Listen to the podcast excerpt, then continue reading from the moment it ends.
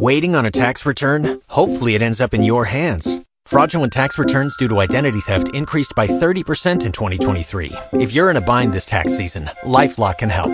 Our US based restoration specialists are experts dedicated to helping solve your identity theft issues. And all LifeLock plans are backed by the Million Dollar Protection Package. So we'll reimburse you up to the limits of your plan if you lose money due to identity theft. Help protect your information this tax season with LifeLock. Save up to 25% your first year at LifeLock.com slash aware.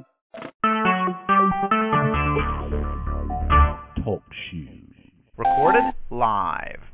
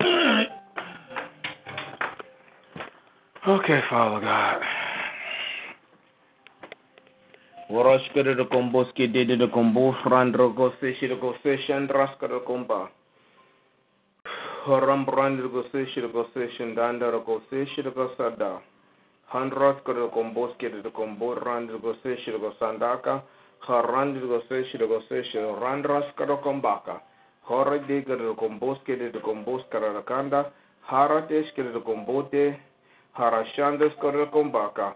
Hashere ko se de de shere ko se shandaska kombaka. Rombosti de ka, shinde de komboske, handa se shaha. Thank you, Holy Spirit. Handa ko sande, shere de kumbo, shakara. All right.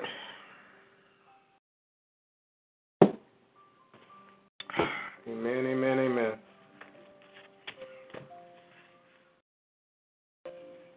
Okay. We're going to talk about the revelation gifts today.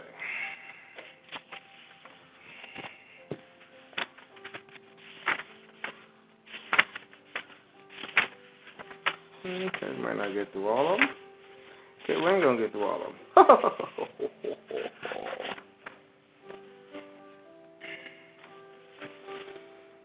there are three gifts of revelation the word of wisdom, the word of knowledge, and the discerning of spirits. In these three revelation gifts, gifts, God reveals information supernatural to a man or woman, information which comes from outside the bounds of that person's natural processes, information which their minds did not conceive, their ears did not hear, and their eyes did not see. The gift of the word of wisdom is a supernatural revelation of the divine purposes of God. It is a divine communication, a message to the church from God, given by the Holy Spirit through a believer. In the gift of the word of God's wisdom, God gives forth a small segment or portion of information from his vast storehouse of wisdom. Wisdom has to do with that which is unborn or the future. When God gives a word of his wisdom, he is revealing something that has not yet come to pass. Every prophet in the Bible possesses gifts, and the prophets who live today also possess it. Hmm, interesting. Let me read that again. The gift of the word of wisdom is a supernatural revelation of the divine purposes of God. It is a divine communication, a message to the church from God, given by the Holy Spirit through a believer.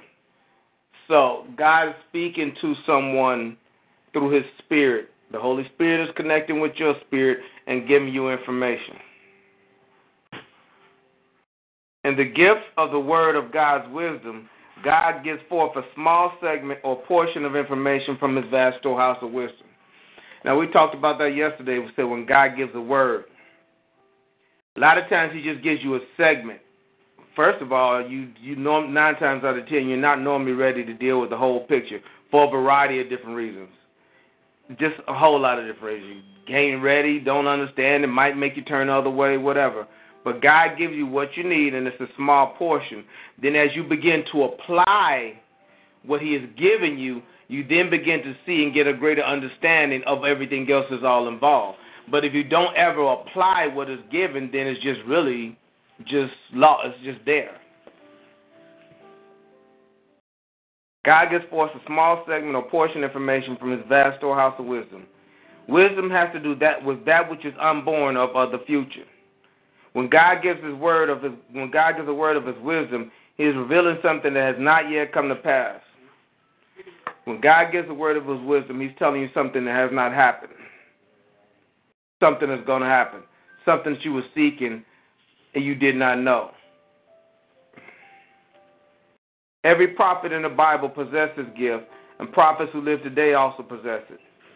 The gift unveils in part the purposes of God on the earth. The gift unveils in part the purposes of God in the earth. What is it God at this divine time is getting ready to try to do, is getting ready to accomplish? What is it specifically that God is planning on doing? He reveals it to his prophets. He reveals it to, to his believers, to his children, his church. The Apostle Paul explains it this way. But we, but we speak the wisdom of God in the mystery, even the hidden wisdom, which God ordained before the world unto our glory. 1 Corinthians 2 and 7. The word of wisdom involves speaking the hidden things, things which were not normally or naturally known. The hidden things. It might be right in front of you, but you still might not see it. The hidden things. Those things that God is revealing to you in His Word is is right in front of you, but you still don't see it. The hidden things, something you're trying to figure out or you don't know, or just not you don't you don't it's not there. God by His Spirit speaks to you and begins to unfold His mystery, His purposes. Again, it could be right in front of you, but you still don't see or understand it because the Holy Spirit has not yet touched your spirit to reveal it to you. So if that's the situation or scenario, you're really standing blind in the supernatural. Remember, this is not just the gift of wisdom, it is the word of wisdom. Uh oh, about to get specific now, we're about to go grad. This is not just the gift of wisdom, it is the word of wisdom. It is a fragment of the total wisdom of God, just as a word is a fragment of a sentence. Mm. The word of wisdom is a part or portion of the great omniscience of God. Mm. It's a fragment, it's a piece. It's not the whole thing. Again, we are not ready for the whole thing. You want to know the truth? You can't handle the truth. Well, you can't handle the whole word. So he just gives it to you in pieces. And what also happens is he'll give you a word, he'll give somebody else a word, he'll give somebody else a word. So we prophesy in part.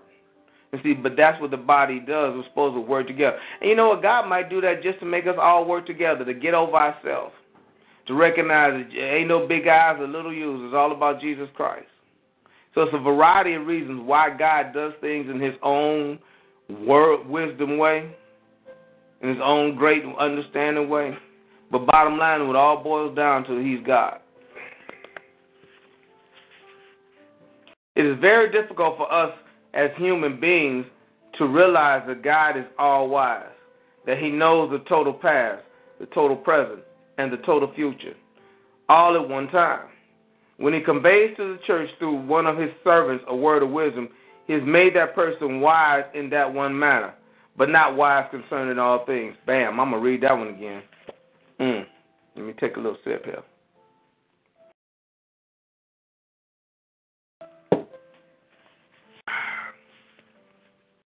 When he conveys to the church through one of his servants a word of wisdom, he's made that person wise in that one matter, but not wise concerning all things. That's why when we have these different books and different things, someone is gifted in this particular area, someone else is gifted in that particular area. Okay, on this line, Eric is discerning, Mark is prophetic. Everybody got different gifts. You know, I can say Erica getting to the point now. She reads your mail before he can get to your house. You go, okay, girl, just, just, just. I don't even, I don't even need to open it up no more because you don't told me what's all in it. But that's because she's exercising her gifting. We all have a particular area of expertise. We all have our gifts from God. And it's for us to find out what it is and to grow that thing up.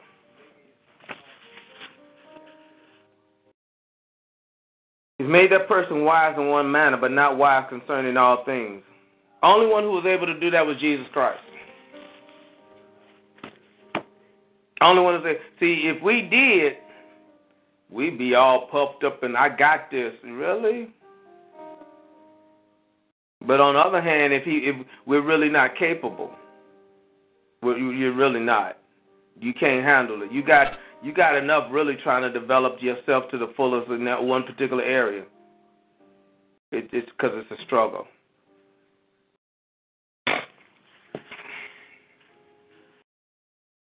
He's made that person who is he's made that person who wise in one matter, but not wise concerning all things. When a person receives the gift of the word of wisdom, he does not suddenly become a know-it-all. The word of wisdom has not has no relation to a person's natural knowledge. Mm. Whether a person has achieved brilliant academic success has nothing to do with this gift. A person with very little education can operate it just as well. Why is that? Because God is no respecter of persons. All majority of the disciples are lay people except for Luke, the physician. for one, nothing else, because someone who is unlearned will will more than likely rely on God, and this is just me me saying this, rely on God quicker than himself, whereas one who's wise concerning the world will allow himself quicker than God. What do I mean by that? Because someone who is who is a lay person, I'm just using that term loosely, you know, they don't feel they have what it, what is necessary or needful in order to achieve something. So they go outside of themselves to obtain it. So they seek God and they begin to develop and trust God and they begin to grow in God and God proves himself to them and he it's a combination. God proves himself to them and they prove themselves to God and then they learn how to walk in the anointing of the Holy Spirit. And he increases in their life. But someone who is educated in the ways of the world, they've already had some some degree of success about what they can do, some degree of success about their own capabilities. So why should I turn to a guy when I've already done this in and of myself? This is just a Sam Farley example, that's all. And it's a very loose thing, but it just give you an idea. But you know, in all reality, life is a great equalizer. We all gonna hit our, hit our heads up some on the wall somewhere along the way, and it's gonna humble us. And it's at that point we become okay. Do we want to choose God or not? Do we want to believe and walk in His promises or not? It's always a choice. But I'm just giving you a loose example of the flesh nature and how we have a tendency to yield to our own strength, our own flesh, rather than is to yield to the uh, anointing and power of God.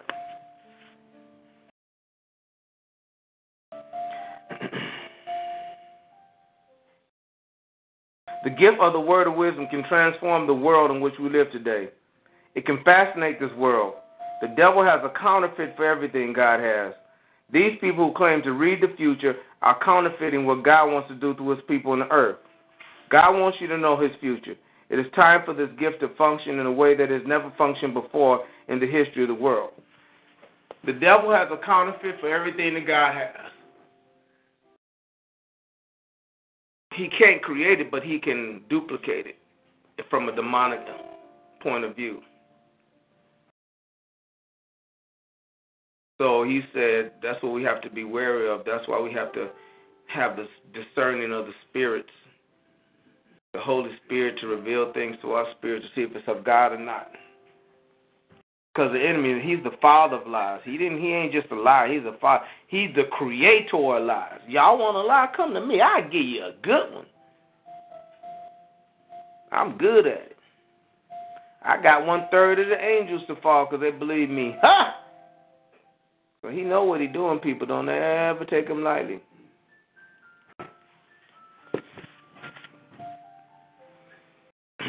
if the church was moving in the spiritual gifts of revelation, the word of wisdom, the word of knowledge, and discerning the spirits, there would be no need for fortune tellers, crystal ball gazers, Ouija boards, tea leaf readers, palm readers, and all other paraphernalia that the devil uses to deceive the people in our generation. We are magnified in the greatest, um, we are engulfed in the greatest wave of black magic, we are engulfed in the greatest wave of black magic and witchcraft this country has ever known. One reason for this is the church has not been properly operating in the gifts of the Spirit. We have not used the weapons of our warfare to stop the devil's conflicts. So, this is the thing. We are spiritual people. We have a tendency to seek spirituality because it's part of who we are. So, though we might not believe in God or walking in His gifts, but we'll pick up a horoscope. What my horoscope said today. Let's play these with you. All these things are coming from the spiritual arena, but they're coming from the enemy. Oh, you know what? My bad. I forgot one that was not probably around when this book was written.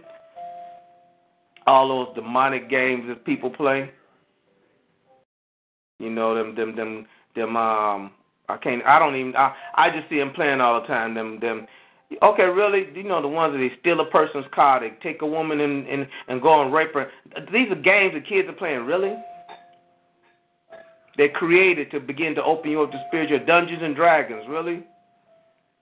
I ain't gonna talk about TV. So again, these things, because we're spiritual people, we seek out spiritual things. So it's just where is it going to come from? It's either going to come from the demonic realm or the angelic realm. I challenge you to seek God for these three major gifts.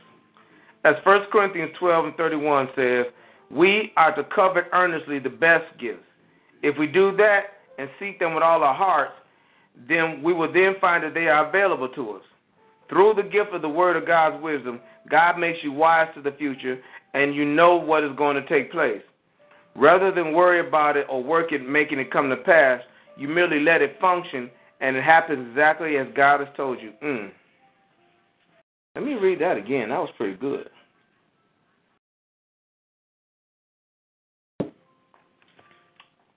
Through the gift of the word of God's wisdom, God makes you wise to the future and you know what is going to take place. Rather than worry about it or work at it to making it come to pass, you let, merely let it function and it happens exactly as God has told you. Now, what does He mean by that? God reveals something to you about what's going to take place, whether it be a vision, a word, or whatever, but you know from within what to do and how to and as you walk it out, you learn, you see how to do it, or you might even give you a glimpse about how to do something. But the key is not you don't sit down. and God says this is going to happen. You go sit down in your butt and wait around for it to happen. No, you got a part to play. Faith without works is dead. You have something that you need to do in order for in order for this to happen. And begin as you begin to apply what God has given you. It's like a certain direction. Okay, I need to walk in that direction. I don't even know everything involved in it, but see now this one, this this is what we do. Well, I ain't ready. I I got to get all prepared. I I got to, and then so we'll spend days, months, or years trying to get prepared rather than begin to moving out. See, that's that's fear. That's not faith.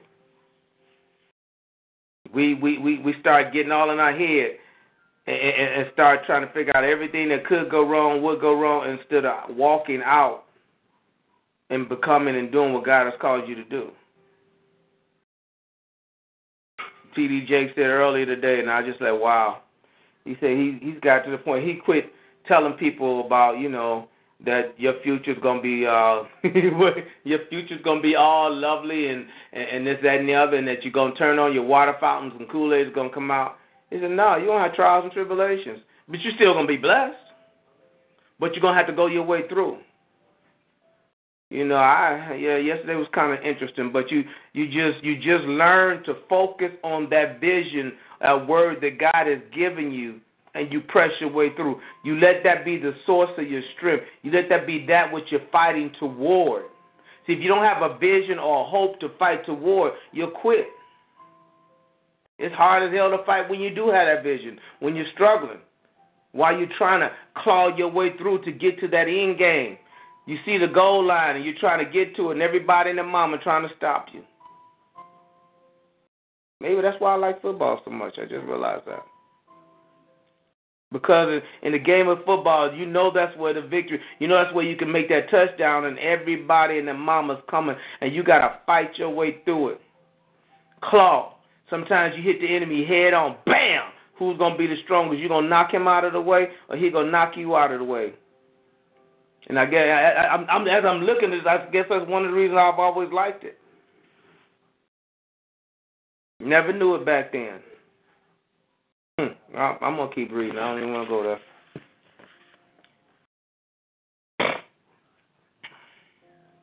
In the Acts of the Apostles, we we see these gifts functioning time and time again. If they function in the early church, they should function in the day's church, and they will function today if we desire it God wants us to have it.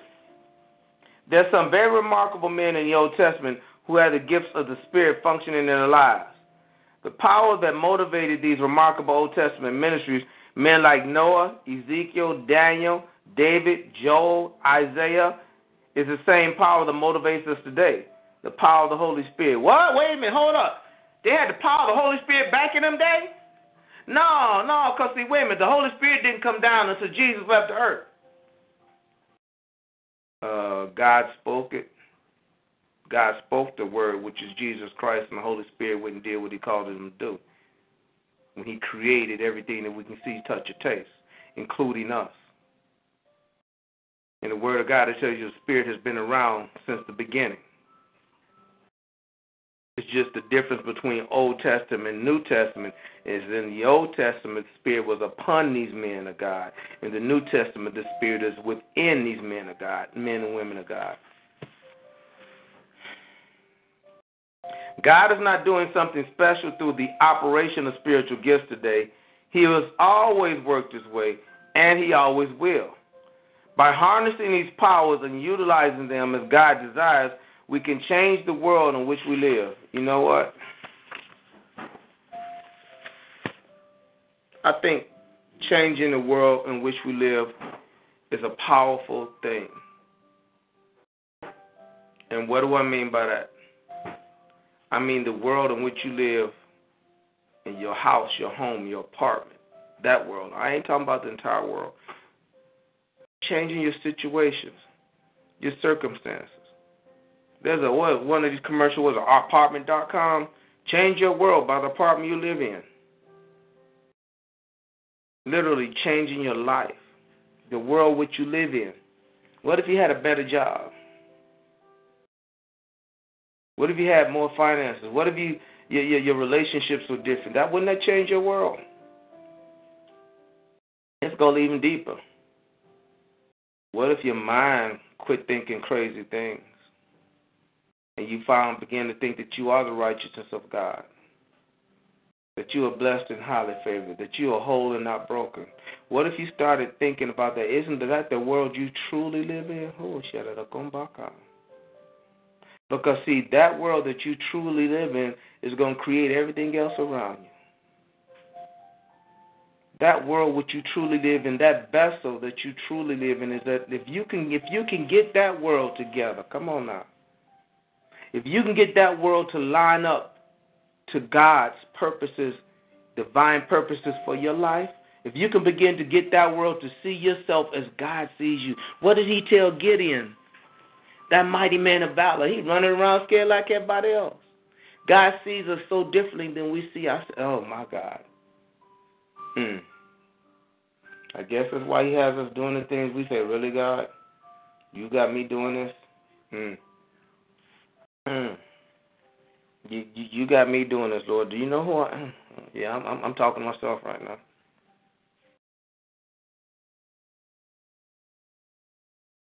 Mm-mm-mm. We got to let God be God. Just because we're broken, hurt, maimed, damaged, does not mean we have to stay that way. He has made provision in His Word in order to fix us, to establish us, to make us whom He ordained us to be, which is beyond how we were born. I say that purposely because if you've been tainted in the womb, which can happen. His word can straighten that out too. We have no excuse, people. Let's change the world we live in. How we think, how we act, how we do. Focus on changing you. I guarantee if you can get that on track, everything else will be a breeze.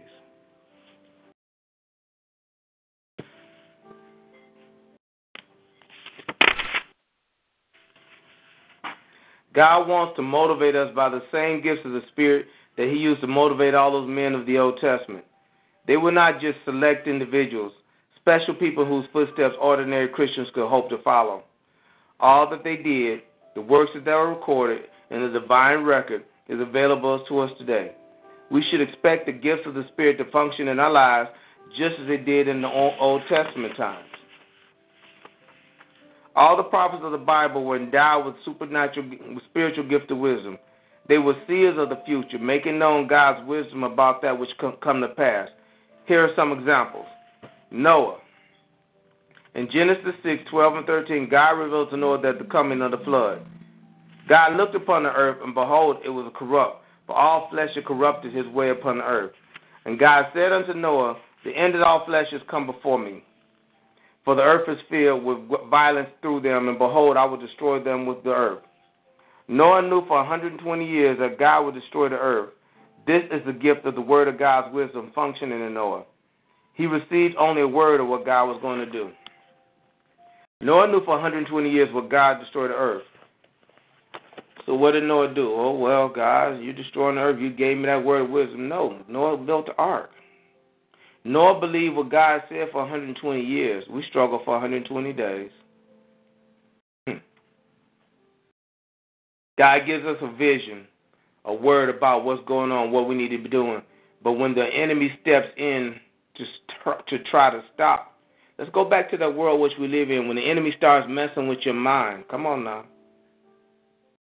When you start messing with your mind, see, you got to get you. That's why you got to get the world which you live in straight, because it's bad enough the enemy starts messing with your mind. What what about when you start messing with your own mind? Especially when you start speaking negativity out of your mouth. Sometimes I literally just tell myself, "Shut up." because I feel myself starting to go down a, a pathway which I'm going to begin to speak things which I know is going to open up the door. I just tell myself to shut up. You got to take control. Because sometimes your mind will just go everywhere, but he tells you to cast down imagination. Well, hell, you cast it down, and come right back up again.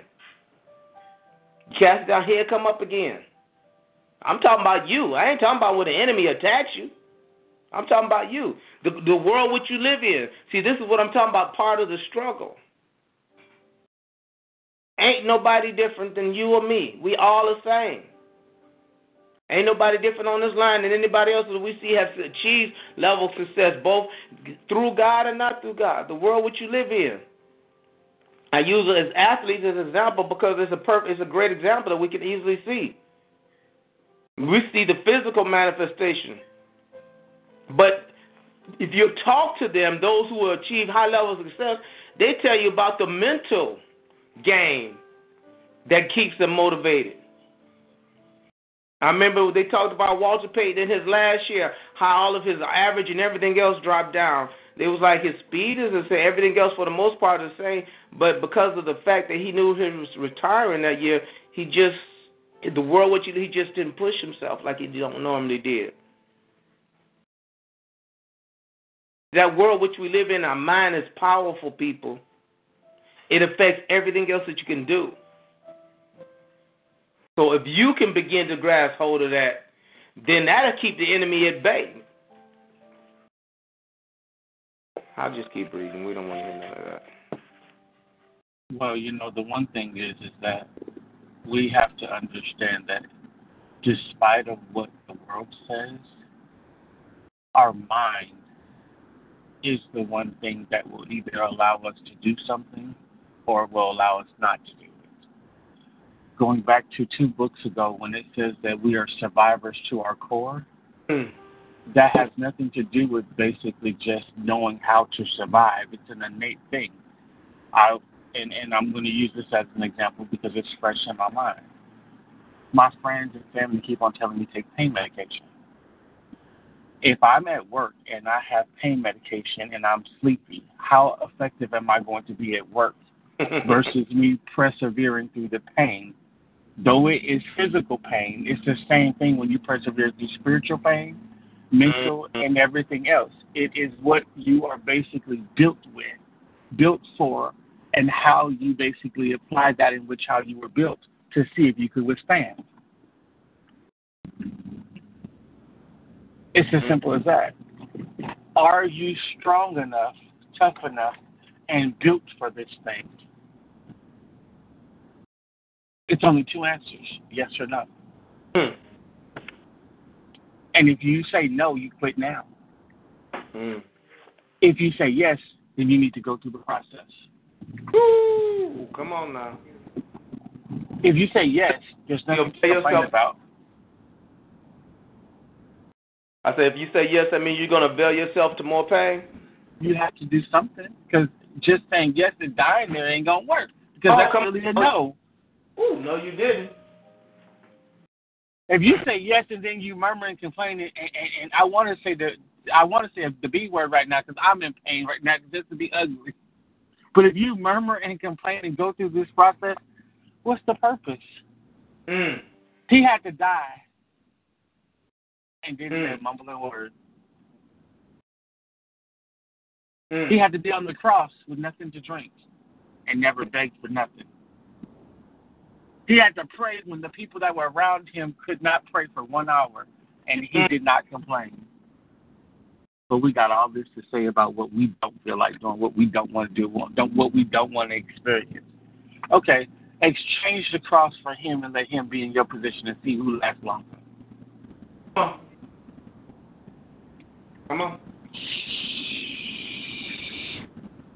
Because all he has to do is live this life and go through the process and understand that he has ensured our victory to win and we're going to be successful when we get to the end and our end is scripted from our end to our beginning to make sure that we win and then you still complain.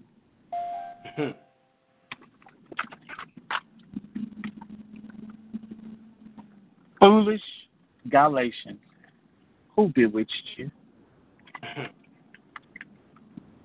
to make you think that it was really all about you. To make you comprehend the very fact that it is you that is why he's keeping you here.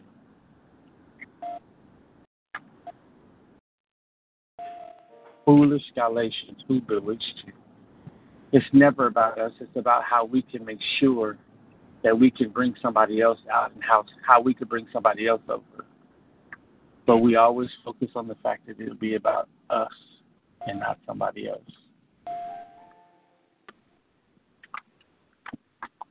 I'm just saying.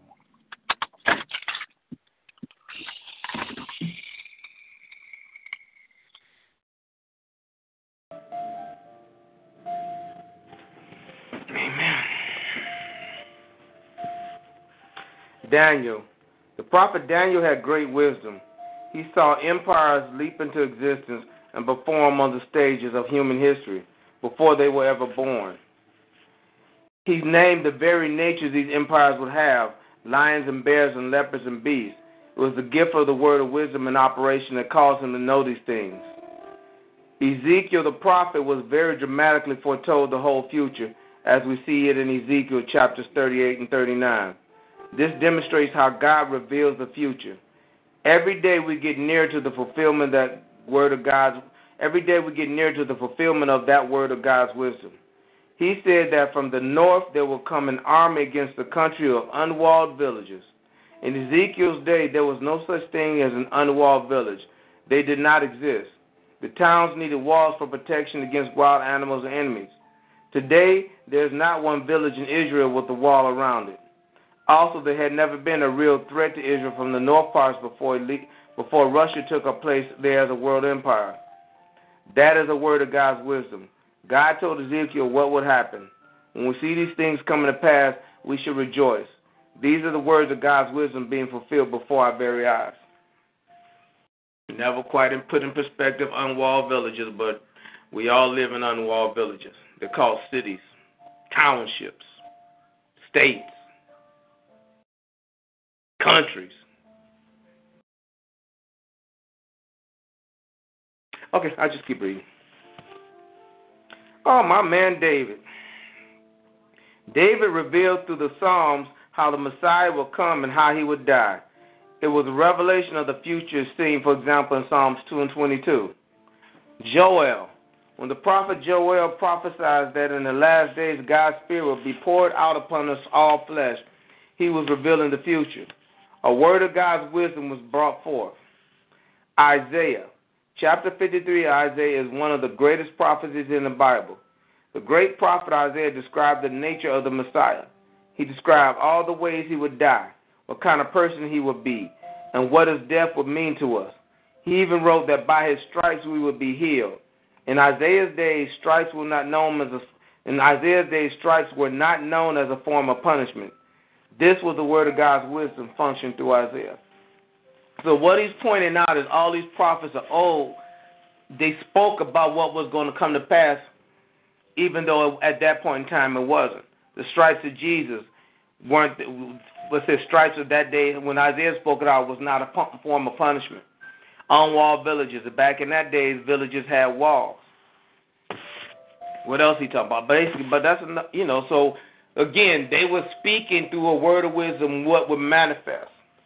So my question to you is, what is God speaking to you and through you?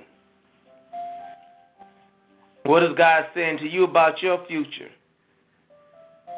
What is God saying to you? What vision has God given you? Okay, so maybe it has not been spoken to the point that you audibly know that it is His voice, but what vision has God showed you about your future, about your destiny,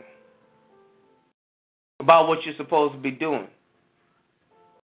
Well, he speaks to all of us. He speaks to each. He know, and he's going to speak to you differently than he speaks to me because he's God. He knows what to do to motivate us and to keep us. So don't say he's not speaking to you. You get you get motivated to get up to go to work so that you can get your check. You haven't received it yet. I'm getting paid on Friday. Then you're already thinking about what you're gonna do with your money. So just as that simple process is that you keep going to work so that you can get paid, it's the same way that God wants you to function in the spiritual arena. He's going to show you or give you something that will keep you motivated, keep you moving, and keep you being able to fight. And sometimes that's what's necessary and needful in order for you to persevere through whatever's going on at that period of time in your life. Foremost among those demonstrating the word of wisdom, foremost among those demonstrating the word of wisdom in the New Testament was the ministry of the Lord Jesus Christ. In Matthew 14, Luke 21, and Mark 13, Christ foretold the destruction of the temple in Jerusalem, which came a few years later, and the signs which will accompany his return to the earth for his church. Many of these things are coming to pass in our generation. Some of them have yet to come to pass, all of this is what the word. All of this is what the word of God's wisdom is a revelation of the future. The New Testament is filled with the instances of the gift of the word of wisdom being manifested. In several epistles to the church, the Apostle Paul revealed things that will come to pass in the last days. The Apostle Peter was very emphatic about signs that will come to pass before the Lord Jesus return. The word of wisdom functioned through these men just as it did through the Old Testament prophets. An example of this gifting example that gives function for the Apostle Paul is related in Acts chapter 23, when Paul almost lost his life at the hands of an angry Jewish mob. When it looked as if he was dead, the Lord spoke to him by the word of wisdom and said, Be of good cheer, Paul, for as thou host, for as thou hast testified to me in Jerusalem, so must I also bear also so must thou bear witness also at Rome. In other words, Paul, you ain't about to die here. Paul, this is not your juniper tree. Yeah, I, I know what it looks like, but let me tell you, I got my hand on you. Come on now. Mm, mm, mm. I know that all hell is going on in your life, but that thing that I spoke to you is going is going to happen. But you just got to keep pressing. Trust me right now is what God's saying. I know you lost your job children going crazy. I'm looking at my daughter now. She's really being forced to grow up. And I'm like, God got it now. She got a butt still in school by the grace of God. She she she's gonna be on a whole another level because now she's applying that because she's forced to. That's what happens. God will. I I got you. But God, you know that I got you. Trust me. Walk this thing out. Press your way through. Keep confessing my word. Cast down those imaginations. See, all these things are happening as you go through the process. As you go through the process. Yesterday, my head was hurting so bad. I said, "I just let me just. I, I I'm just yeah." ben was driving. I had my eyes closed. Like, okay, just, just, just, let's just go. This too shall pass. Right now, it's kicking my butt. This too shall pass. I don't even want to think about what's going on. I need to focus on what God is saying. Hmm, I need to trust Him and allow Him to be God in my life. See, that's when God is covered and keeping you, and you're moving beyond yourself. Come on now. That's when you're you're tapping into the anointing of the Holy Spirit and you letting Him carry you. Then, rather than as Mark said, I'm gonna just sit here and die. When when I'm working my gifts, I'm being accountable and saying this this this this is gonna happen. Something good is gonna happen. This this is this is gonna work out.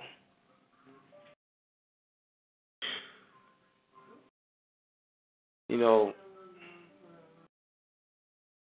sometimes it, it the, the, when you really I understand the necessity of why you need to focus on God rather than focusing on what's going on because it'll overwhelm you people. I, I see understand when I say the word focus because you need to know what's going on. I ain't trying to say it ain't real. See, it's a difference between being real and, and, and not living in fantasy land. You know, okay, I got bills up the wazoo. This gonna happen. That's gonna happen. Now, oh, Jesus, I can't. I ain't got this. I ain't got. I, I ain't got. Well, how do you? Okay, see, that's what happened. But you know, if you say, "Well, Lord, this is what you told me to do today," I'm gonna trust you for the day. Okay, I'm gonna step out for the day. I'm gonna get get me through the day. You say your grace is sufficient for the day, and you just move. You you quit worrying about all that other stuff. See, this is what this is what stops us because we get worrying about what I don't have, what could happen. Whew, Jesus, I ain't gonna talk about what could happen in my life, but you know what? I know I gotta press. I got to trust God beyond myself. And when you get to those sticking points, what did it tell you to do in the Deuteronomy prayer? When you get to those sticking points, when you when you feel like you're overwhelmed, that's when you look back. You look back to give God the glory. You don't look back to, to go want to go back. You look back to say, I remember when God carried me over there. I remember when God did that for me there and you focus on those past victories that you walked in in God and His grace and His anointing. You focus on those things. see, that's the purpose of looking back to gain strength because it will remind you of your relationship with your Almighty God. And then you say, why would God lead me to this point to die, to for me to die, to drop me off? That's not the character of God. Then that encourages you and energizes you to, okay, let's do this. There's got to be a plan. There's got to be what what it? There's got to be a donkey up underneath, a, a horse up underneath all this manure. Encourage you to just press on and trust God. God will not lead me to this to die, to, to hurt me. Whatever's going on, there's a purpose, and I'm going to just let God be God. See, this is the process that Mark was just mentioning. As you cry, as you holler, as you lose your flesh, but gain your spirit, man.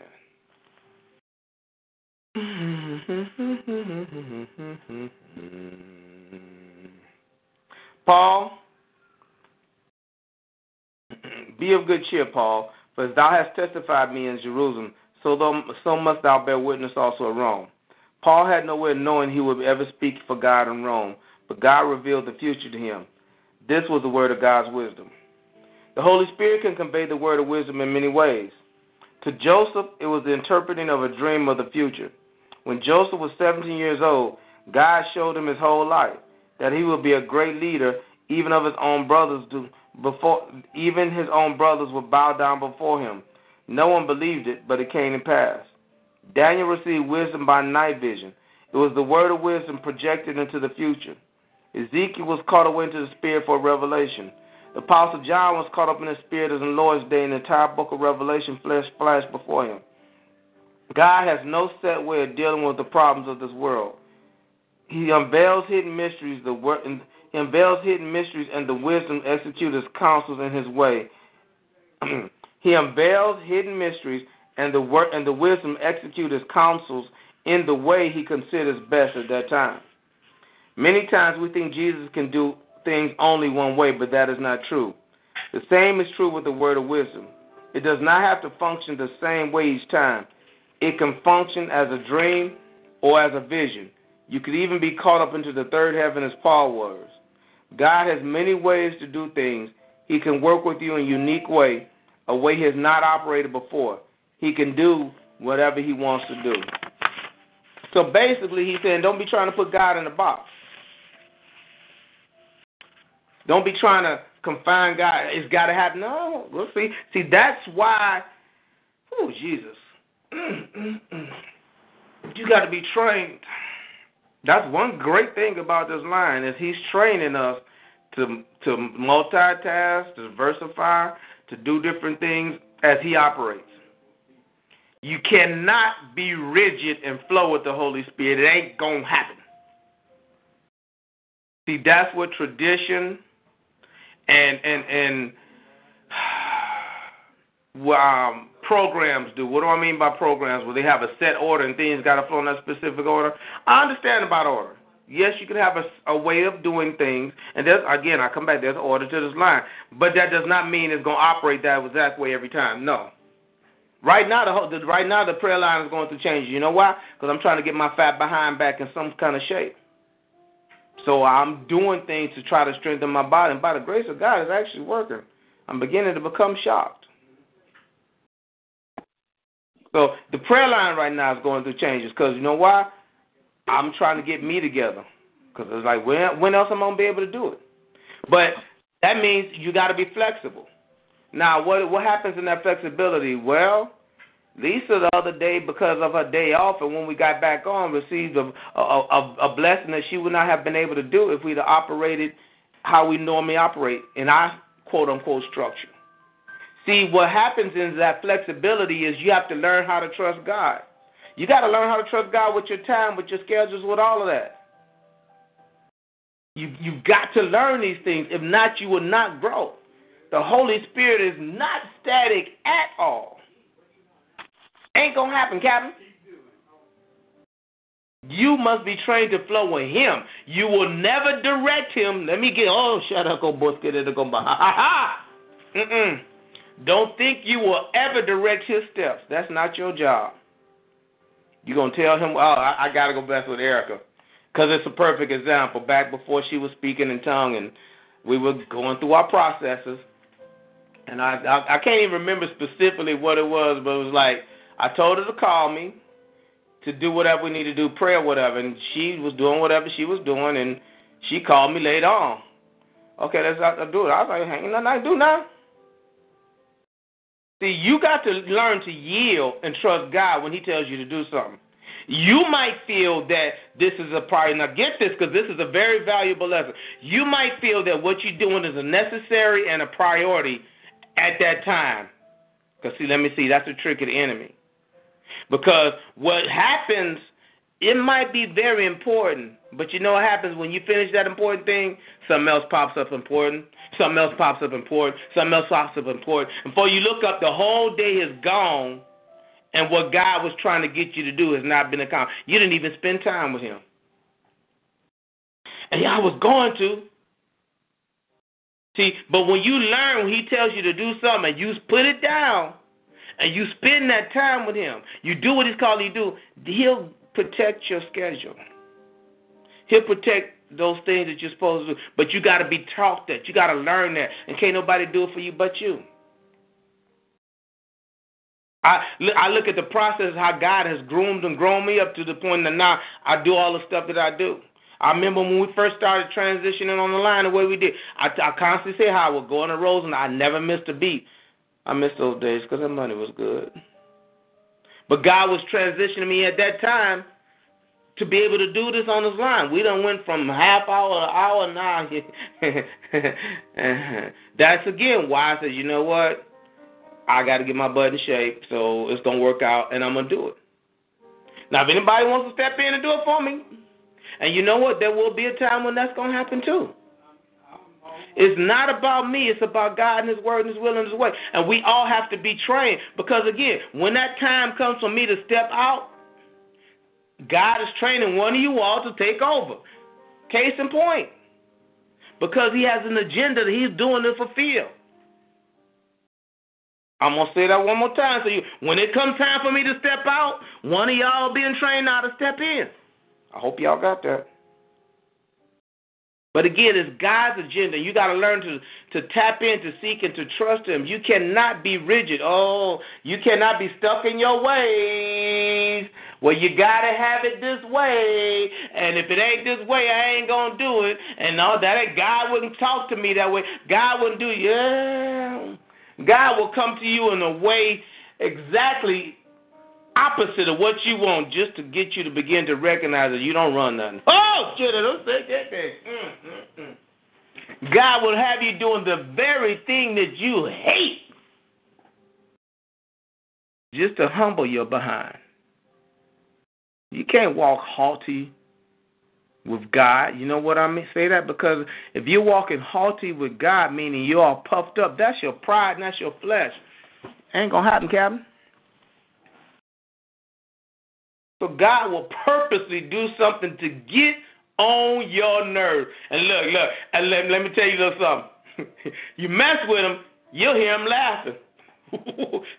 oh, wait, wait, what do you tell us, Mark? Or else.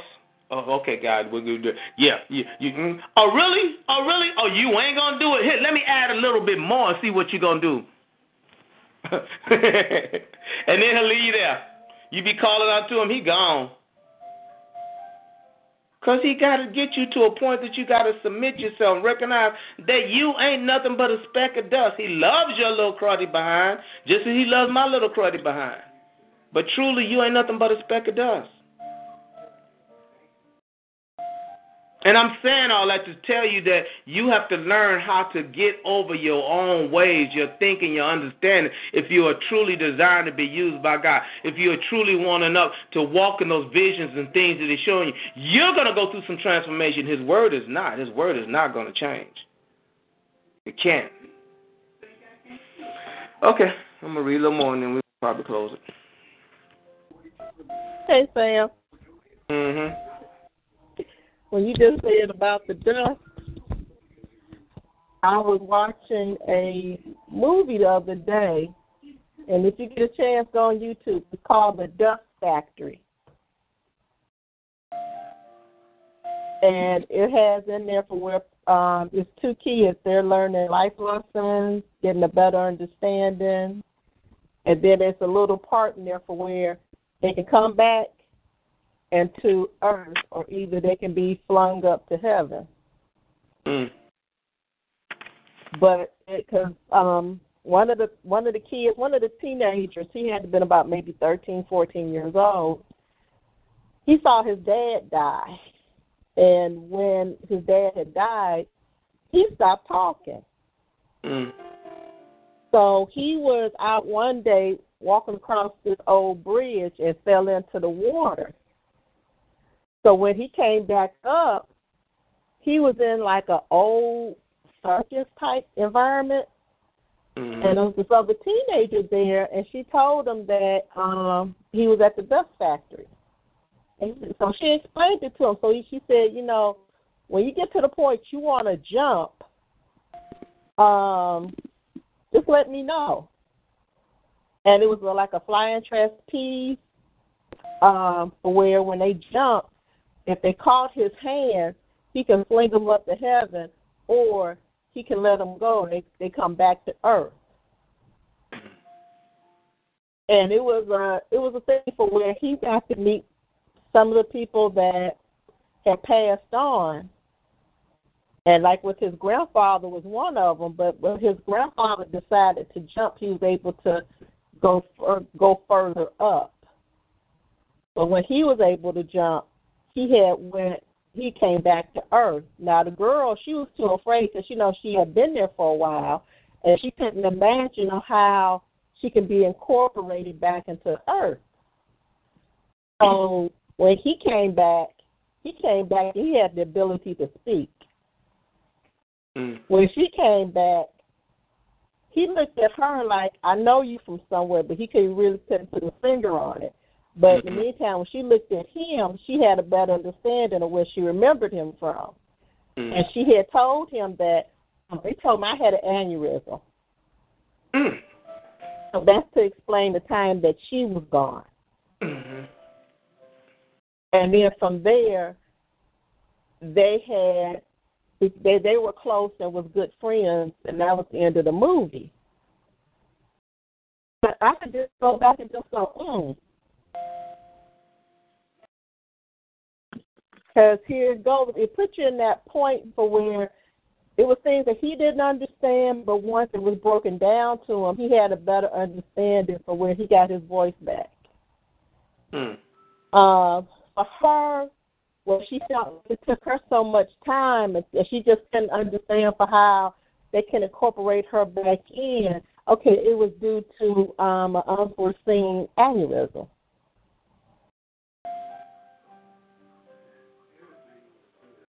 It was a what? Oh, it was an unforeseen aneurysm. Oh, oh okay. And you know, to sit back and to and to look at that, you know, some people may get it, and some people they may not see the um the symmetry in it. But you know, we in order for us to step out of ourselves, we got to be pushed to a point of okay, it's not about your physical anymore, but what can you do to turn on that other part of you that we take for granted or we just don't we just don't believe that it exists in order to turn it on to help us out with a better understanding or just to just stand still and pay attention and follow from what it's telling us. Common criticism? Nope, nope, nope. And seeing for these two these two teenagers, the, the the little boy, he was under submission. Well, he was submerged and under submission. hmm Okay, but then so was the little girl. In order to get to that spiritual person, in order to wake up and do better. So they got to go through trials and tribulations to wake up your spiritual gifting. Right. And they didn't understand how it was going to happen, but once they went and paid attention and went to course, they had a better understanding. Mm. Amen. Like I said, they got it. They got the movie on YouTube. So if you got a little time, check it out. Oogie dokie smoky. Okay, sure, Lily. Mhm. A clear distinction must be formed in our minds regarding the simple inspirational gifts of prophecy in the New Testament and the word of wisdom. 1 Corinthians 14 and 3 gives the full measure of the blessings of prophecy. There is no element of revelation associated with it. He that prophesies speaketh unto all men to edification and exhortation and comfort. Any person who speaks out in church foretelling the future has left this simple gift has left the simple gift of prophecy, the least of other gifts, and has moved into the greatest and foremost revelation gift, the word of wisdom, whereby he foretells, he foresees the future. The prophet of either the Old Testament or the New Testament is a seer. He sees into the future and possesses a gift of the word of wisdom to tell the future. So what he's saying, any person who speaks out in church foretelling the future has left the simple gift of prophecy. He's the least of the gifts and has moved into the greatest and foremost revelation gift. So it's like another level of prophecy because now I'm beginning to speak to the body, not just to myself. The second gift in category revelation is the word of knowledge. We could add an extra word and call it the gift of the word of knowledge, the gift of the word of God's knowledge. Then there would be no mistaking it for man's knowledge. Mm. The word knowledge is related to a fact. If a thing is knowledge, then it is not mystery. The gift of the word of knowledge deals with that which exists, whether it be past or in the present. In the gift of the word of knowledge, God reveals to one of his servants something which now exists or did not exist in the earth. This must be something that the servant cannot know naturally, something his eyes have not seen, his ears have not heard. Normally, if it would have to do with the meeting of an emergency, God would not reveal such a thing if there was no real purpose of doing so. So again, God has a purpose into doing what He's doing and why He's doing it that particular way. He's not just, you know, just because. I guess I'll read through this now. Got to do it. Yeah, yeah, yeah, yeah, yeah, yeah. Okay. Here's some examples of the gift of the word and knowledge operating in the Old Testament. Elijah. In 1 Kings chapter 19, Elijah is speaking. Beginning in verse 14, he says, I've been very jealous for the Lord God of hosts, because the children of Israel have forsaken thy covenant, thrown down thy altars, and slain the prophets with the sword. And I, even I only, am left, and they seek my life to take it away. I would say that Elijah was a little discouraged. He thought that he was the only one left. Have you ever thought that you was the only one left? That's just how Elijah felt. And the Lord said unto him, Go, return on thy way to the wilderness of Damascus, and when thou comest, anoint Hazael to be king over Syria. And Jehu the son of Nimshi shall anoint to be king over Israel. And Elisha the son of Shaphat and, Abel, and thou shalt anoint to be prophet in thy room. So now God is speaking to Elijah and telling him what to do. And it shall come to pass, him that escapeth the sword of Hazael shall Jehu slay, and him that escapeth from the sword of Jehu shall Elisha slay. Now notice verse 1 and 8. Yet I have left me 7,000 in Israel, all the knees which have not bowed unto Baal, and every mouth which has not have not kissed him. So here we find a prophet named Elijah who of his own knowledge says, You know there's not another good man living except me. This is a strong statement to say, especially when you are talking to God. Elijah says, All the preachers are gone, I'm the only preacher left. But then God revealed to Elijah a word of knowledge. God said to him, You said there wasn't one except you. I'm now revealing to you that there are 7,000 more, and not one of them is bowed his knee to Baal. Not one of them has reached ever over to kiss his idol. Every one of them is free from the idol worship. Why don't you just do what I tell you to do? Get busy, going to anoint Jehu as king and Elisha as prophet. Mm, does that sound familiar? When we all in ourselves and our feelings. Look, dude, I got some. I, I got you back. You ain't the only one. I got you some backup. I give you a plan. Go do your plan. Go go do what I told you to do. Again, that was a word of knowledge. He thought he was the only one left. God said, No, you're not. He didn't know that. But then he's also connected and have enough experience of, of God and with God that when God spoke something to him, he believed him and moved in that capacity. See, that's something else that we have to do. He could say, "Well, I don't see them." That's what we do. Ooh, well, where they at? Well, he he told him. I, he told them that they're there and where they're at. But we still want we want to see. Mm. That's why some of us stuck waiting because we want God to prove. You know, I, now we might not say it that way, but we're saying in the capacity where we ain't got up and done what He called us to do. Yeah. How about I just keep reading? There have been times when I have spent so much time answering letters and dealing with problems that I began to feel as if I was part of the problem. So I just stood up, walked out of my office, got my car, drove to the hospital, and began to pray for people. I stepped out from behind my desk and got out there where the needs were. Instantly, something was received inside of me. I felt brand new. Elijah had been out of connection. He had been out on his own and did not realize that God had an army.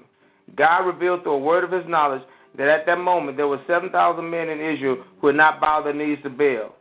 They had stood up straight, refusing to have any part of this worship. They were God's wonderful servants for that hour, and he knew their names, their addresses, and their abilities. Elijah knew nothing about it, so God had to reveal it to him supernaturally. This is what it meant by word of God's knowledge. God reveals something that you do not know naturally. Hmm. And that also speaks about why you have to be prepared. You have to do your part because you don't know what God is structuring somewhere else. He don't need you to know at that time. He needs you to just be obedient.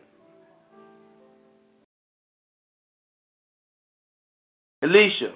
A very remarkable incident is found in 2 Kings 5.20 and through 27. It's a story of Elisha and Gehazi. Elisha had, been, had succeeded the prophet Elijah who had gone on to heaven. Naaman is a very wealthy Syrian general who came to Elisha and received a remarkable healing from leprosy. After being healed, Naaman turned to the prophet and said, I want to give you a gift. But Elisha said, I don't want any gifts. You are healed. Just thank God for it and go on home. Naaman had already promised to quit worshiping idols. Gehazi, Elijah's servant, decided to take the offering that Elisha turned down, so he ran after Naaman's chariot. When Naaman stopped, Gehazi said him, Since you were there, two men have come from a great distance, and they need some money for some clothes. So Naaman gave him what he asked for. Gehazi took the offering, he had no intention of telling the prophet. When Gehazi returned home, Elisha spoke to him and said, Did not my spirit go right along with you? Mm. Did not my spirit go right along with you? Did not I see the whole thing that happened? The gift of the word of God's knowledge was operating through Elisha. He watched in the spirit realm as Gehazi took the money from Naaman. Mm. That's powerful. See, again, God is omnipotent, omniscient, and omnipresent. He's everywhere. We think we're doing something to get away. Nah, son. And when he walked in the room, Elisha spoke to him. I know what you did. I was right there with you when you did it. This man, Elisha, had a most remarkable manifestation of this gift. The word of knowledge functioned more times through him than anyone else in the Old Testament. In 2 Kings chapter 6, when the alien armies of Syria were coming against this country, Elisha sent his word to the king and said, They are at thy southeast corner tonight, and they are hiding. Just go and get them. So the king went out and won the battle. Now that's powerful there. That's powerful. I believe I'm in connection. So first of all, Elisha had a double portion. And I'm, I'm, I'm glad Felicia pointed it out because she actually went through and researched the scriptures and showed that there Elisha did double the number of miracles that are recorded in the scriptures than Elijah did because he had a double portion. So Elisha's anointing was so strong that he knew what was going on way beyond everything else. And see, again, knowing and believing and acting upon that. Knowing, believe, I should say hearing, because you got to hear from God what He's telling you, which tells you no, believe it, and then act upon it. That's just like the movie uh, Eddie Murphy and, and um, with the little kid when they had to walk across the cha- that uh, that dark canyon he had it was not he couldn't see his nothing, but he had to believe. And but everywhere he stepped, something lit up to support his foot. The same thing. Were the chosen one? The golden child, right, right, right. Yeah. And, and he had, and that's that's what God. When God's telling you something, you got to act like you believe it. Step out on it. Again, that's the application. We just talked about um, Noah. There's going to be a flood. What did he do for 120 years? Wait for it to rain? No. He got up and built the ark. A few days later, Elisha said, They have come back again. They are on the northwest corner and hiding. They are behind those certain bushes and trees. Go and get them. Finally, the king, Syrian king said, Somebody among us is a spy and is telling the king where our army is. They said, No, no, king. There's no spy among us. We are all true. They got a prophet among them named Elisha, and he knows everything. He knows where we are and what we are doing. Now, Again, we see the function of the word of God's knowledge. God made Elisha to know where those armies were. He could communicate it to the king. But you know what's even more powerful? God not only made it known Elisha, the king trusted him enough to walk out on it. See, it's different from having a word of knowledge for yourself. But when you got a word of knowledge for somebody else, even to the point that the enemy knew what was going on. And see, I go back to Gideon when he was still walking in fear. The, it was there. The, what did he woke him in a dream? That's nobody but Gideon and host. Is he gonna beat us? He gonna kill us? See again. Do you understand why this is a spiritual battle? How think about this? How is the enemy gonna know about Elisha and he knows what's going on unless it's, it's, it's something is moving around in the spiritual realm? There you go. That goes right back to what they said. Jesus, I know, Paul I heard of. Who the hell are you? Right. Because in the spiritual realm there is communication. There's there's spiritual realm stuff going on about us on the, some of us on this line. Because we're because we're move, we're doing things in the spiritual realm that most people aren't doing. I'm gonna just keep reading. I'm not gonna talk on that. Now, Sam, you heard about the guy over in Texas? Mm-mm. Okay. He had saw some plastic or either like plastic rubber tubing and he said it came to mind what he can do with it. And you know, instead of um building up all those sandbags in case they should go into another flooding, he came up with a way for where he could take this special tarp and put it around his house to protect it from flooding. So somebody had saw him putting this stuff together around his house and they got in contact with the local news people. So they went out and interviewed him. And he explained for why he was doing it. But in the meantime, everybody was saying, oh, he wasting his money. Uh, he don't know what he's doing. They laughed and scoffed at him. Okay, now we all know about Hurricane Harvey, right? This man's property was was was secure by what he did. So all these people that was laughing at him for what he was doing to protect his house, now they only wish they had paid attention to what he was doing. And it, it might have been a slight chance that they could have protected theirs as well.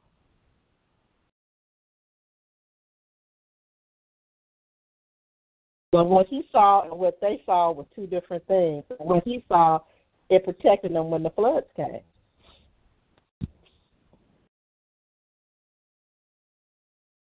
Hello?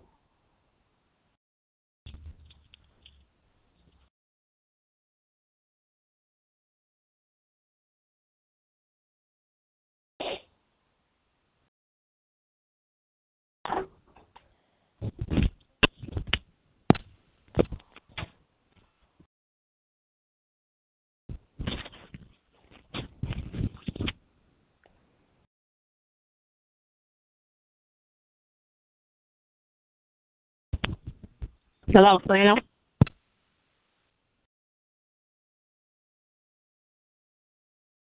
Hello, Renee. Renee. Huh? Yeah, I'm here. Oh, this is Barbara. Okay, how you doing? Hi.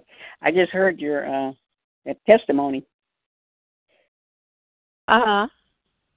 That was a blessing. yeah, I'm wondering, it was. and I'm wondering if uh it's going anywhere as far as uh as far as uh does he need to go get a patent on that before the big industry run off with his idea? well, well, he's probably talking to somebody about it now, but they did go back to go check on him after um the hurricanes and stuff had hit. Uh huh. And his and his place is secure. Oh, oh that's wonderful. Uh huh. But it just it just caught me for when Sam had just said about Noah building the ark 180 years before the floods. hmm And for this man, they had just interviewed him earlier part of the summer, and people was laughing at him. No, they ain't gonna work. They ain't gonna work. But they, they ain't that the same thing they did to Noah while he was building the ark? yeah. Yep. Sure is. they scoffed at him. Yeah. Oh. I mean, we'll so, huh? Well, well, we'll we'll see if, uh, like I say, that it uh, goes viral and they start mass producing that idea. Okay. They need to. Yeah, they do. yeah. And Yeah. like I said, he he had a thought and he followed it through. Yeah. And that's a blessing. Uh huh. That's a blessing. Yes, well, I must is. say I enjoyed that. Yeah, I came in on the end of what uh, you, they were discussing, and uh, Uh-huh. it, it, it it it was some encouraging conversation. You know, because it really it's relevant. I tell you. Yeah, and there too, because um, some of the things that's coming out of Texas, some of the things that's coming out of Florida, they're saying that um the donations instead of them giving them to the people, they're selling it to them. Uh, so uh, yeah, uh, did you did you? Uh, I shared a. Uh, you may have picked it up. I shared a uh, video of a woman down there in Texas, and uh, she knew people that worked over that were volunteer that volunteered for uh, Red Cross, and um, Uh-huh. a lady she knew it, told her, you know, to come over and get all this stuff because they're throwing it away. And uh, and uh, she she I guess she has a SUV. She filled up her truck with uh all of this stuff, and uh, I mean it was a lot. And she said she was going back to get more. They were just throwing it away in dumpsters. Uh huh. Yep. So she uh and uh, and their attitude, her friend told her that their attitude, Red Cross attitude was that these people working for Red volunteer for, well, we'll get more because we're gonna get more from Florida, I That mean, was but their the thing, huh? but the thing, but in the, but I, and out of all of that, even if you think you're gonna get more, um, how about finding a secure place that can be a warehouse for this stuff? Yeah, that's right. It's disorganizing. Like Ty, Tyler Perry, he made a statement uh, that uh he will not. He made it not on TV. He made it on uh, on Facebook that he Uh-huh. was his. He gave a lot of money to Katrina, and it didn't get to where he thought it should go. So Uh-huh. where it should have gone, and so he said this time he's giving it to only three certain ministries. And um, Uh-huh. because he know these people, and he know that they will get. You see, he said they have boots on the ground. They do this twenty four seven, and so he, Right. he said this is something they do every day, and they don't let stuff go to waste like that. And and Uh-huh. and that is disgusting for them. People, even this is folks who don't have are, that are sending what they have down there, and they're gonna take it and throw it away. But I had heard this about Red Cross before from, from Katrina that uh, uh, uh, uh, matter of fact it was in the news that it, money had gotten misappropriated.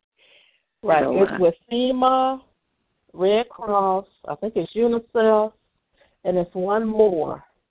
And they were saying that only about maybe 80 cents off of $10 is going towards uh, people who need it. The rest is going to administration.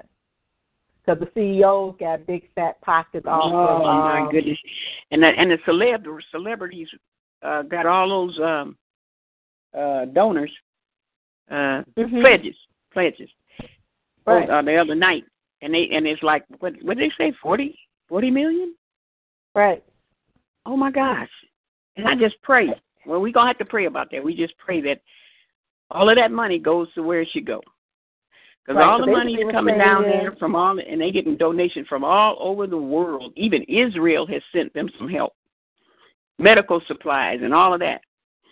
And uh, And Mexico even offered to help. yeah, right. They did send trucks of stuff down there, uh, and but uh, they uh, but we just prayed that God puts the things in the hands of people who have integrity, because they have Right. enough has gone down there for them to even give each person that lost their homes or whatever a certain amount of money. I believe that that that's en- is enough down there for them to do that to make any Okay. repairs to their home because I mean they even Tyler Perry he he he uh but he he he has went to these three ministries that he know they're getting the job done. But uh but uh, Right. but people like him have given to Red Cross and won the millions of dollars. Uh, Beyonce, wow, seven hundred and fifty not seven hundred fifty thousand, seven hundred and fifty million. it's going like wow. Here But, go, uh, here go the thing. For those non for profits and the people that start them up, they know how much money they can get out of it. They have put, I think it was Jay Z and a couple of other entertainers. They got non for profits, and Mhm. when they did, went back and looked through the books to see what that money went for. It went for administration fees. Yep, yep. So, So uh, they they, kept a, yeah. they they kept a lot of that money, but then too, if you look at it, because um, before Harvey had hit, Trump had just knocked out one of the safeguards for flood victims that was up under Obama. Um, had just taken that away two days before the the storm had hit, and um, if you look at how they got getting the stuff set up. Oh, oh, you know, I'm about to, I, hey, I'm gonna have to talk back with you. I got a call coming in. Okay. Okay. I'm gonna talk to you more about that. okay. Oh, okay. I. Okay, bye. Okay. Okay, bye.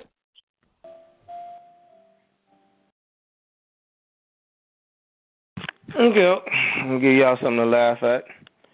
I Alright. switched phones and hung up, and then I got back on and finished the reading. How about that? Oh, okay. That works. That works. Yeah, it was kind of quiet. I pressed a button in the phone. Oh, well, so anyway, I got it like a paragraph to read.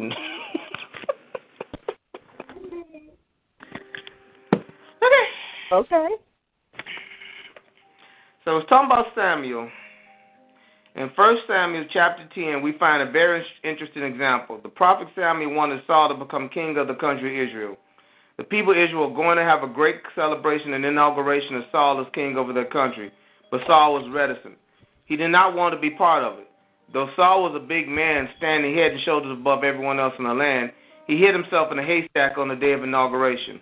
Nobody could find him until the prophet Samuel arrived. Prayed to the Lord, and the Lord him the answer.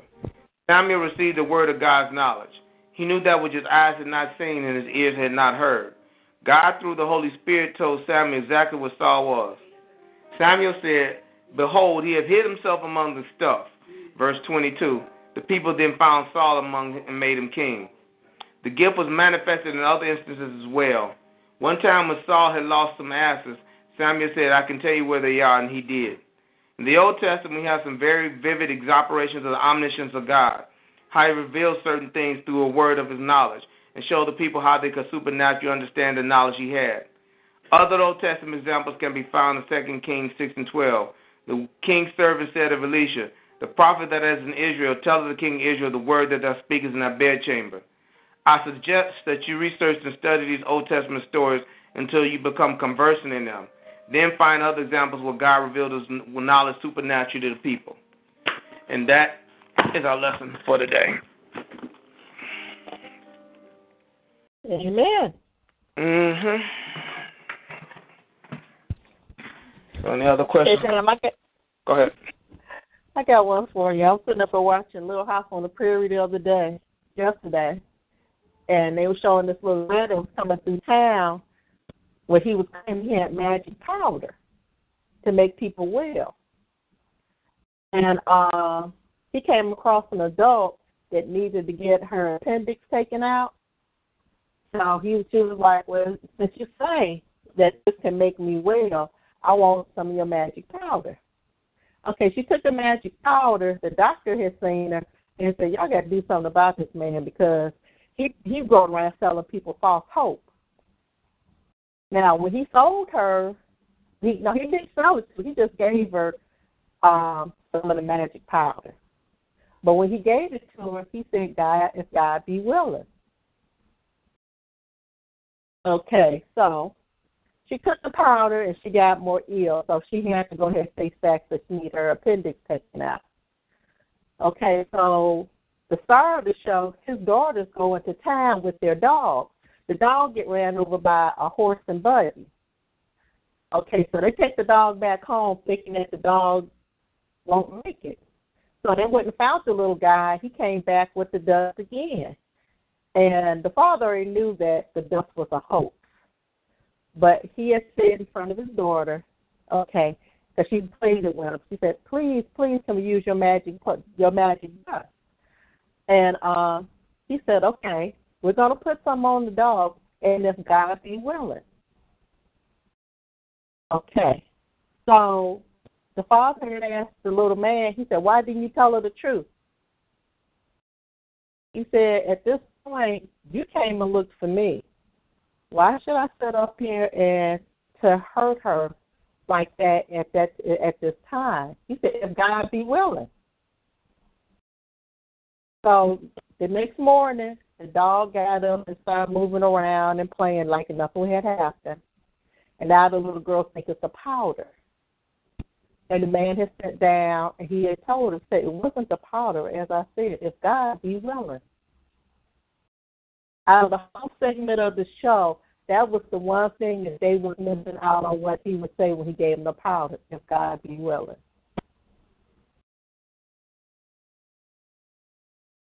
That's the it took that, huh? I said that's the key. Right. And it took that and it took and it took Laura Ingalls to sit up here and have faith in that powder. But also taking on the what he said about God be willing. Also pray that her dog be okay.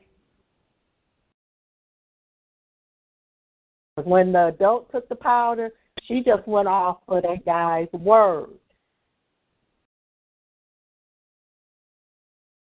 But when that child had took into account, she believed in that dust, but she also prayed. And she was able to get her dog back. But you know, it's it's kind of amazing, but it's not things that we want to listen to, on to hold on to, but we don't. Nine times out of ten, we don't listen to the whole thing.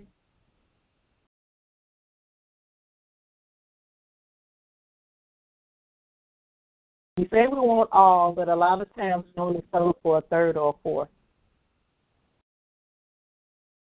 And it's usually because of the image that we see. Comment, criticism? If God be willing. Okay.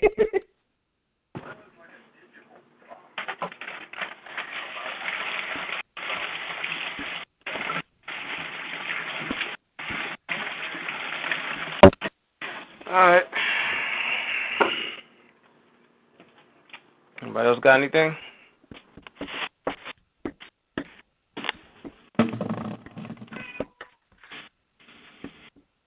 All right, I think on once, twice, three times later. Okay, prayer request. Okay, I'll step up. Do the nay nay. Do the nay nay. Do the nay nay. Okay, Tilly Willie.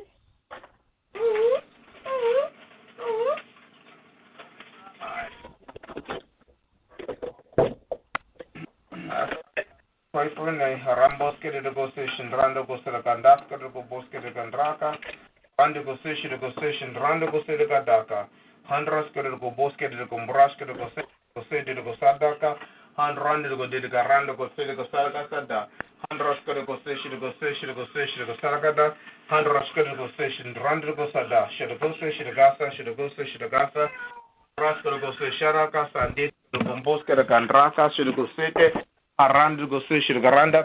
Da. We thank you, Father God. Ramboske de go se. We thank you, Holy Spirit.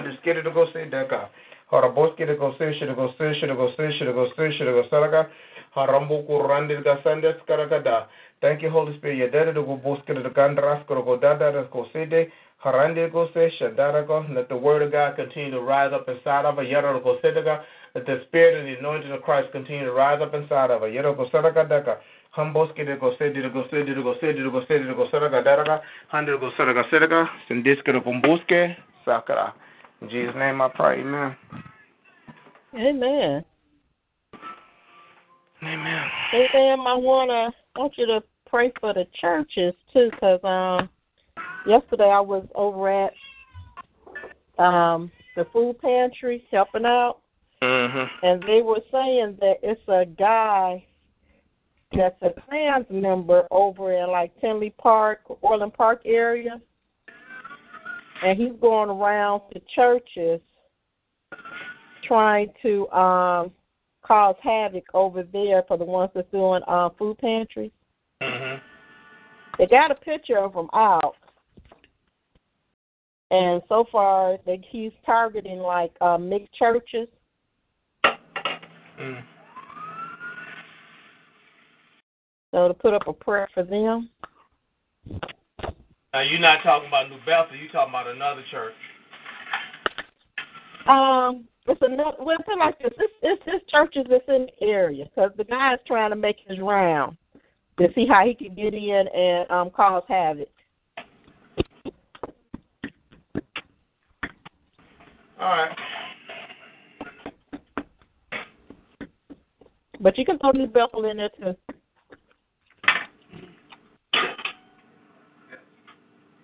Father God, um, Dara ko de ko se de ko brando ko se se de brando ka. Rando ko de ko de ko se se shi ko rando ko de ko se de. Rando skere ko bos kere andras ko se de. Rando ko se shi ko se shi ko se shi ko se shi ko sa kandaka. Rando ko de ko se shi ko sa da. Thank you Holy Spirit. Yara ko bos kere kandaka de ko de kandaka ha. Hundred go she go saragandra skoro go did go sada did go sada hundred go say go randa go randa karaka do go boskara kandaka hundred go say go father god you boskara kan randa go go sada kandaka para beskara go she go she go sakada haram bodde go go saragandi did go baka hundred go she go go she go go randa kada go she go she randa ka say go say go saraganda hara go say she go say she go say she go say she go say she go saragandra skoro kandaka hara go say she go say she go skoro kanda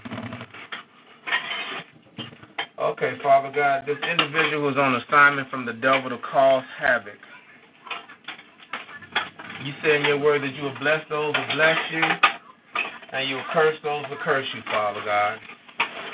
Father God, he is on assignment. We send you your word back to you regarding this individual. You will bless those that bless you. You will curse those that curse you. He is trying to curse your people. He's trying to cause havoc. Holy Spirit, mm,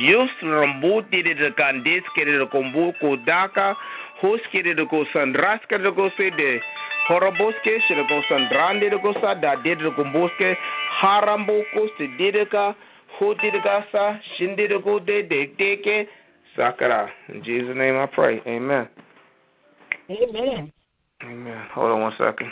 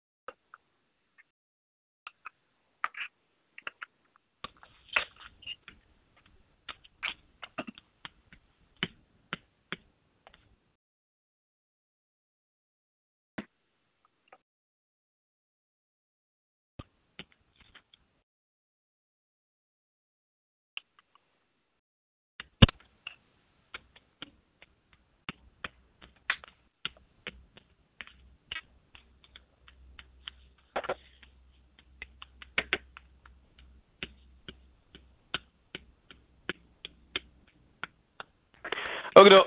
I'm back. Okay. Well, Sam was nice. I just want him to be smited personally. Hmm? I said, you were nice when you prayed. I said, I just want him to be smited.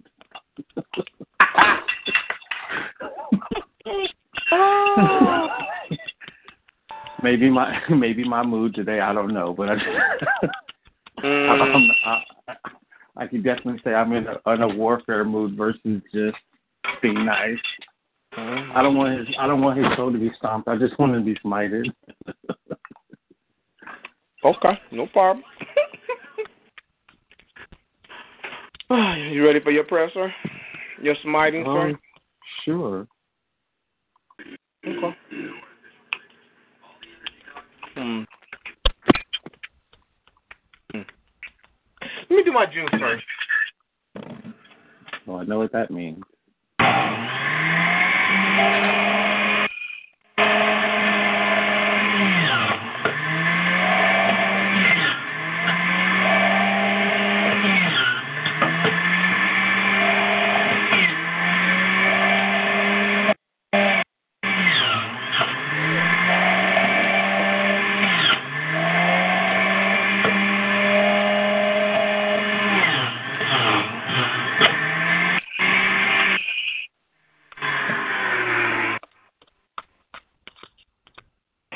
you ready? Sure. Holy Spirit, I'm going to pray for your son. Hmm. Hmm. Who's struggling right now. But Lord, in the struggle that he's going through, he is choosing to stand and to fight. Not so much in and of himself, but in yielding, seeking, and allowing you to be God. And allowing your word to come forth. And to manifest. Though it's challenging him, Father. Though it's pushing him, Lord. And he feels that frustration and that angst and that struggle. Don't ever stand, better stand now. If I'm ever going to do it, I got to do it now. I'm going back this time, Lord. It hurts. I'm screaming. I'm mad. And I'm going to do everything in my capability to let you be God. But, Father, this hurts and I want to cuss. But, God, matter of fact, you probably do let out a few, few ones knowing you. But you, you, you're standing for God and you're dying to self. Oh, Jesus. You're standing for God and you're dying to self. And you're finding a peace and a strength more than you ever have before. And you're beginning to become more comfortable in the warrior's gear. Mm, mm, mm. You're beginning to become more comfortable in the battle armor as it's becoming more familiar to you. Yeah, you're hurt, you're challenged, you're pissed, you're mad. But you're increasing in His Word, and His Word is increasing in you. So continue to stand. Continue to let the anointing cover and keep you as He transforms you into whom He called you to be.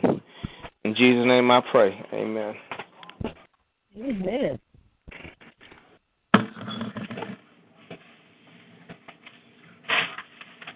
All right, you.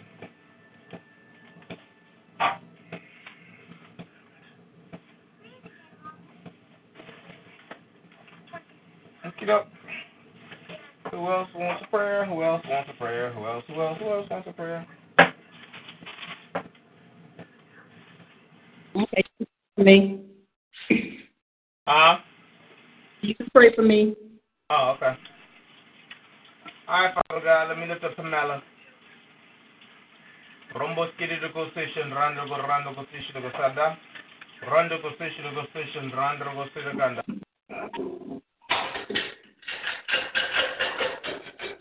kala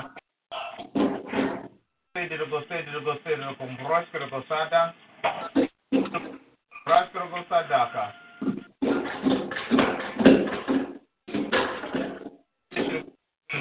station randoko station ko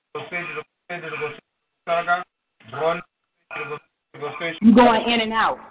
Hmm. Continue to go run to move in their lives, Lord. Run to go see the God. Continue to increase in them, Father. Rush to the position to go Continue to impart and guide, direct their steps. Rumble Continue, Holy Spirit, to you to move oh, in the the manner that you want to move, so they can do what you call them to do. Yea the Gasalaga. Continue to bless and keep them. Bushkiraganda, uh, in Jesus' name I pray. Amen. Amen. Now let me pray for Pamela. Um, tell Ben that the roofer is on the way over there. Say what? Tell Ben that the roofer is on his way over there. Okay. All right, Father God. Yekos kadere gomboske de goseshi de goseshi de goseshi de goseshi de gosalaganda. Bushke de goseshi de goseshi de goseshi de Father God. I'm praying for Pam. Yiski de kombuko sadaka. She diski de kombuti de gasa andi keke. Parrande de go diska rambote de gasande de go dede de go dede de go dede de go dede de go dede de go dede de go dede de go dede de go dede de go budraka. Handi de go seshi de go sandike shi de gombutaka. Handi de go seshi diska de gombraskanda de go se de go seshi de gasanda. Harande de go seshi de go sanda de go seshi diska de gombaka. Harar ganda. Go sada. Hara shere de go Parashe Shishirigosada, In Jesus' name I pray. Amen. Amen.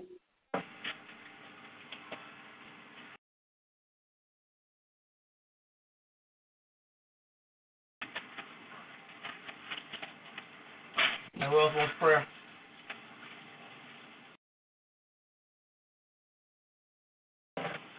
Anybody else want to pray, huh? Anybody else want prayer? Anybody else want prayer? Anybody else want prayer? La da da da da da da. Hey, la la la la la. Hey.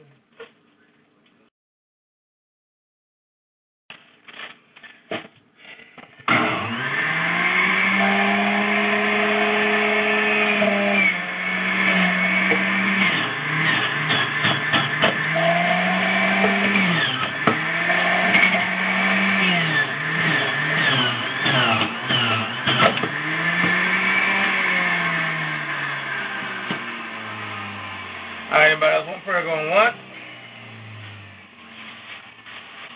Anybody else want prayer going twice? Anybody else want prayer going three times? Okie dokie.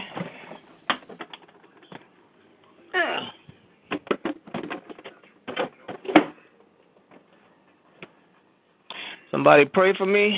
We can get out of here.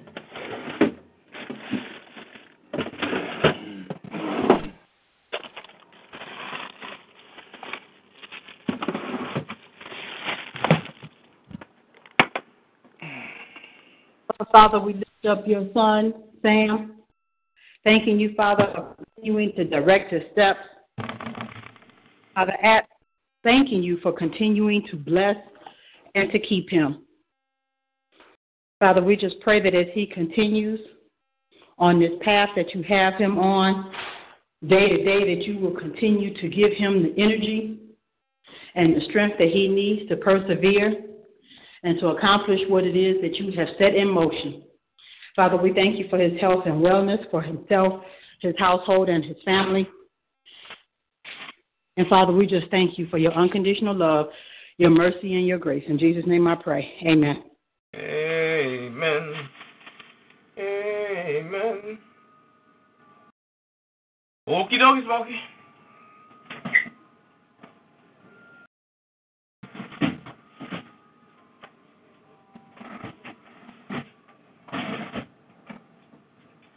All right. Well, I'll say au revoir, and I'll holler at y'all later date. Everyone, have a blessed day.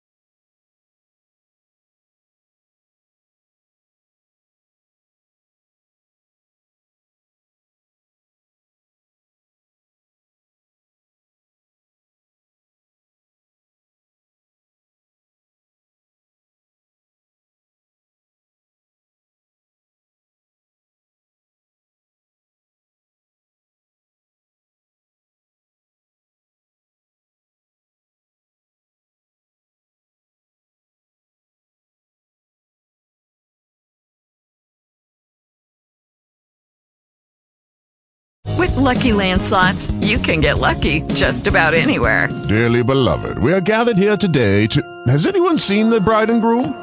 Sorry, sorry, we're here. We were getting lucky in the limo and we lost track of time. No, LuckyLand Casino, with cash prizes that add up quicker than a guest registry. In that case, I pronounce you lucky. Play for free at LuckyLandSlots.com. Daily bonuses are waiting. No purchase necessary. Void where prohibited by law. 18 plus. Terms and conditions apply. See website for details.